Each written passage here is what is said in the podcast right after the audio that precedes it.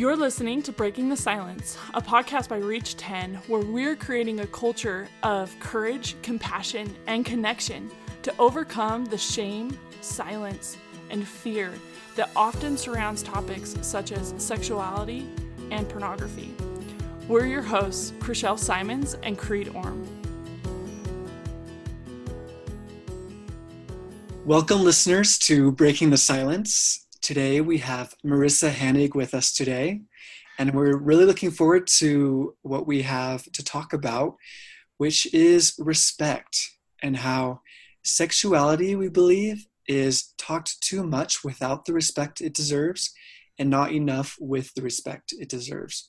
So we're super grateful to have Marissa with us today to talk about what that means and talk about how she's learned what respect for herself, for partners, for children in general means in regards to healthy sexuality and pornography, how that how that comes into play in our lives.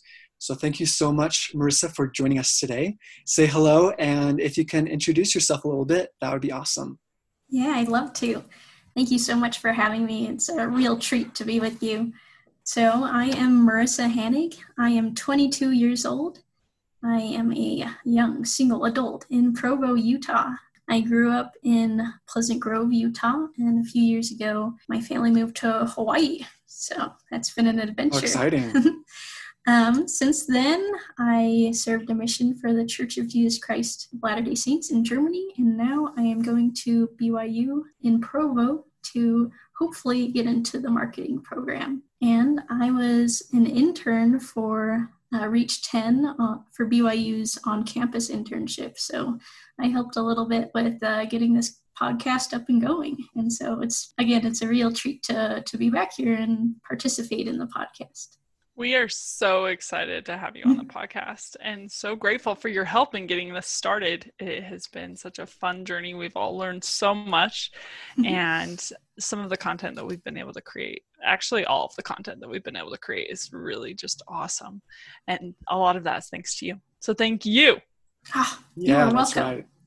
So, tell us a little bit about maybe your experiences with pornography or what like led you to be interested in pornography and, and healthy sexuality yeah that's a great question i feel like in some respects my experience with pornography may be typical of, of many people i remember you know getting involved with pornography when i was you know about 11 or 12 i remember a distinct memory when i was in seventh grade um, I was in a computer class and there was a poster on the wall that said something like integrity um, is the same color in the light as it is in the dark. And I remember like getting a really horrible feeling because because I dabbled a little bit in pornography and I wasn't proud of it and it didn't make me feel very good. And I guess I had experiences with pornography through middle school, through high school, I didn't have a very severe problem in the way that it never ever made me feel like I was a horrible person. It just made me feel a little bad. But it never affected my relationships with other people. I was always a happy, smiling girl, always funny, always getting good grades. It never affected, again, my relationships. Um, but it did kind of change the atmosphere in my mind. And in that regard, uh, it did change my life and it did change the way I thought in, in negative ways, even though you couldn't see it on the outside. And I was uh, chatting a little bit with Vana, the director of Reach 10, how because it didn't affect me in outward negative ways, that perhaps my experience with pornography was atypical. But then as we were talking, like, if I didn't show any outward indicators that I had problems with pornography, how many people around us may have problems that we just can't see? And so I hope that my experience can help other people, even if they if they aren't showing any signs of struggling. I think that we all can learn and grow together. I know that because of my experiences with pornography, I've I've learned new ways to be happy that I probably wouldn't have learned without my experiences with pornography. And so I know that any bad experience we have in life, whether it be with pornography or not, that we can redirect it into something more beautiful and more amazing than than we expect it can be now. And I'm I'm just super thankful for where I am now. And I'm thankful to be here and share a little bit of my experiences. Thank you so much. So good to hear your background and where you're coming from and why you're passionate about healthy sexuality and for your help with Reach 10. I think it's amazing to hear everybody's story because everybody's story is different. And you're, you're talking a little bit, reminded me of the hymn that we sing in the Church of Jesus Christ of Latter day Saints quite often. Can't remember what it's called, but in the quiet heart is hidden sorrow that the eye can't see, right? So, despite the fact that you weren't displaying quite outwardly negative consequences of pornography, it still definitely had an impact on you. And um, it's important for us to recognize that everybody's involvement with pornography looks a little different. Mm-hmm. Uh, really looking forward to your thoughts on on all this. So, can you start us off with what does it exactly mean that we need to give sexuality more of the respect it deserves because it's not given as much as it should have? That's a great question. I feel like people in general deserve a lot of respect. Kind of what we were talking about before that we don't know what's going on in other people's heads. The quote that I read recently is to, to know all is to forgive all. If we really understand people, then we should give them a little more respect, even forgiveness. I guess with my experiences, I've I've learned that people deserve more respect than we often give. And concerning sexuality and pornography, I think that it's important to recognize the respect that we give to our partners, to our future children, our children in general, and to ourselves. I think that the relationships that we have are some of the most valuable things that we can have in this life. And by having respect for other people, especially concerning sexuality, which is such a sensitive subject, that, you know, not having the respect can make a world of difference, but having that respect for sexuality and for sex, for sexual intimacy, that also can make a world of difference. I really love that. And I'm really excited to kind of dive into a couple of the, the topics that you brought up. The first one being what does it look like to have respect for the other people in our life, specifically our spouse or our future spouse, or even like the people that we are dating or will date in the future? Yeah, um, I like to think about this by using contrasting examples. So, a lot in the media, even in our personal lives with people that we know, with friends and with family, people kind of treat temporarily like um, this is something that we have now, but if it doesn't work out, we can just, you know, throw it away, we can find somebody new.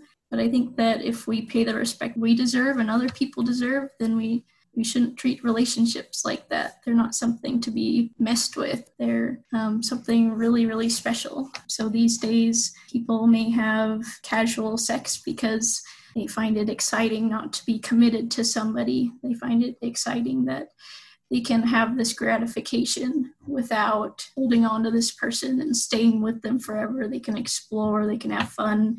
But if you contrast that with somebody who you truly love with somebody who you've been on many adventures with, you've gone through so many challenges with, and there's so many more to come. And you look that person in the eye and you see somebody who would do so much for you, they would do hard things for you. I think that that is something powerful to be with somebody that truly loves you and is truly committed to you. And if you take that and you're committed to them by way of marriage, and now I think that sex is one of the best things that you can have to strengthen that relationship because that relationship is is a triumph. It's something that's not easily found in the world. Beautifully said. Yes. So much of what you said is, I believe, what true love, real love really is, right? Respecting another person. It's a type of love that's giving. Obviously in a marriage relationship most of the time there will be give and take right? It's an interdependent relationship.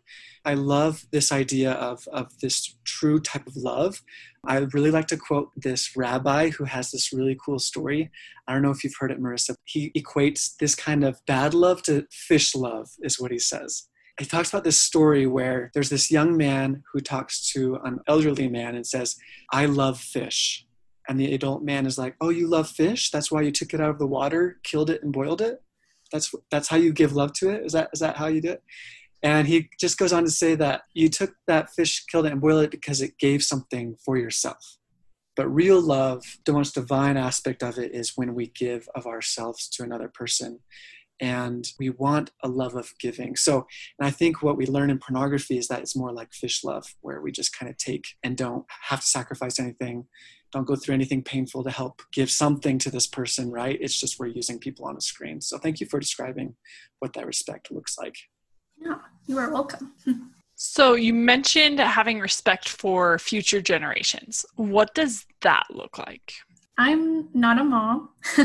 I'm not even close to being a mom. No boyfriends, no nothing yet. um, but when I become a mom, I just imagine me looking into those little eyes of theirs and seeing everything in there, seeing so much potential. That's what I know it will be like. And when I think of sex and sexual intimacy being the channel to bring these powerful little beings into the, this world, I know that we've heard it many times before, but this power, sexual intimacy, is, is something sacred. I know that having this respect should start with ourselves and with our partners, and then this respect should should radiate from us. Love that. So what I hear is that you believe that sexuality deserves so much respect. For one, because it can create these children, right? And these children have superb potentials, potentials to become amazing people. And so you touched upon a little bit respect for ourselves. Could you talk a little bit about more of that? Yeah. I, I guess I just want to ask the listeners do you feel that you have a lot of potential? I know that each one of us has the potential to do so much good in our lives. Doesn't matter how small or how big it is, the impact is real. I think that what really helped me lose the desire to consume pornography is simply the thought that's not who I want to become. I thought to myself, who do I want to become? I want to be a person who always respects other people, who forgives, who loves. And I think if I were to continue consuming pornography, then I would be disrespecting the people who were in those videos or who were in those pictures. I'd be disrespecting myself because, you know, like I said earlier, pornography really affected the atmosphere in, in my head. So I'd be disrespecting myself. And thoughts may lead to actions, and those actions may hurt other people. And um, I think that it just all starts with you and who you want to become, what you want to do, what kind of impact you want to make. Be someone powerful and to make a real impact. And it just starts when you honestly think to yourself who you want to become. Amen. I think that is so beautifully said and so accurate. And I think often we go through experiences in life that cause us to forget that, unfortunately. We forget who we can become. And when we no longer have a vision of that, we no longer have an idea of that, it becomes really difficult to change. I really love how you said that when we remember that, when we come back and tap into that, we are able to come back to a place of power, back to a place of choice, even. So beautifully said, Marissa. Beautifully said. Thank you so much. Is there anything else that you'd like to share with our listeners from your experiences or things that you've learned? Yeah, um, there's one thing that I've been thinking about with my experience of you know, viewing pornography and thinking to myself, that's not who I want to become. I can't tell you how many times that exact sentence has helped me in in other situations. I have a really silly example of when I was just walking to school, and usually I take the elevator, and I was like, hmm, I think a person who takes the stairs is who I want to become. and like, you know, it, it didn't make a huge impact, but I can see myself faced with tough decisions and decisions whose outcomes may not be seen by other people. And I say to myself, a person who is honest and a person who has integrity is who I want to become. Even if I make the right decision and nobody sees my right decision, I'll be so proud of myself because that's who I'm becoming, even if nobody else sees it. And I think that who we are becoming is the, the greatest asset and the greatest gift that we have. Love it. Thank you so much for sharing that and for sharing all of your beautiful thoughts and ideas with us. I think that there's so much to be said about respect and sexuality. And you thank you thank you so much for the challenge that you've given us all to take some time and think about who we really want to be. And with that vision in mind of who we want to become, it can be powerful to make changes in our lives. So thank you for that challenge. You are totally. welcome. Thank you for listening to Breaking the Silence by Reach 10. Help us create a new culture of connection by sharing what you heard today with at least 10 people. Please help us reach more young adults by going to iTunes to rate and review our podcast. Be sure to subscribe so you don't miss any episodes. Reach 10 is a nonprofit. You can help support this podcast by donating on our website and following us on social media. We share these views to open the dialogue on these tough issues. We are not professionals, and the ideas shared on this podcast should not be taken as professional advice. The opinions and views that our hosts and guests share do not necessarily reflect the views of Reach 10, and we don't guarantee the accuracy of any statements you hear. Reach 10 is not responsible for your use of information heard on this podcast. We keep learning and invite you to join us as we build a more open, compassionate, and courageous culture.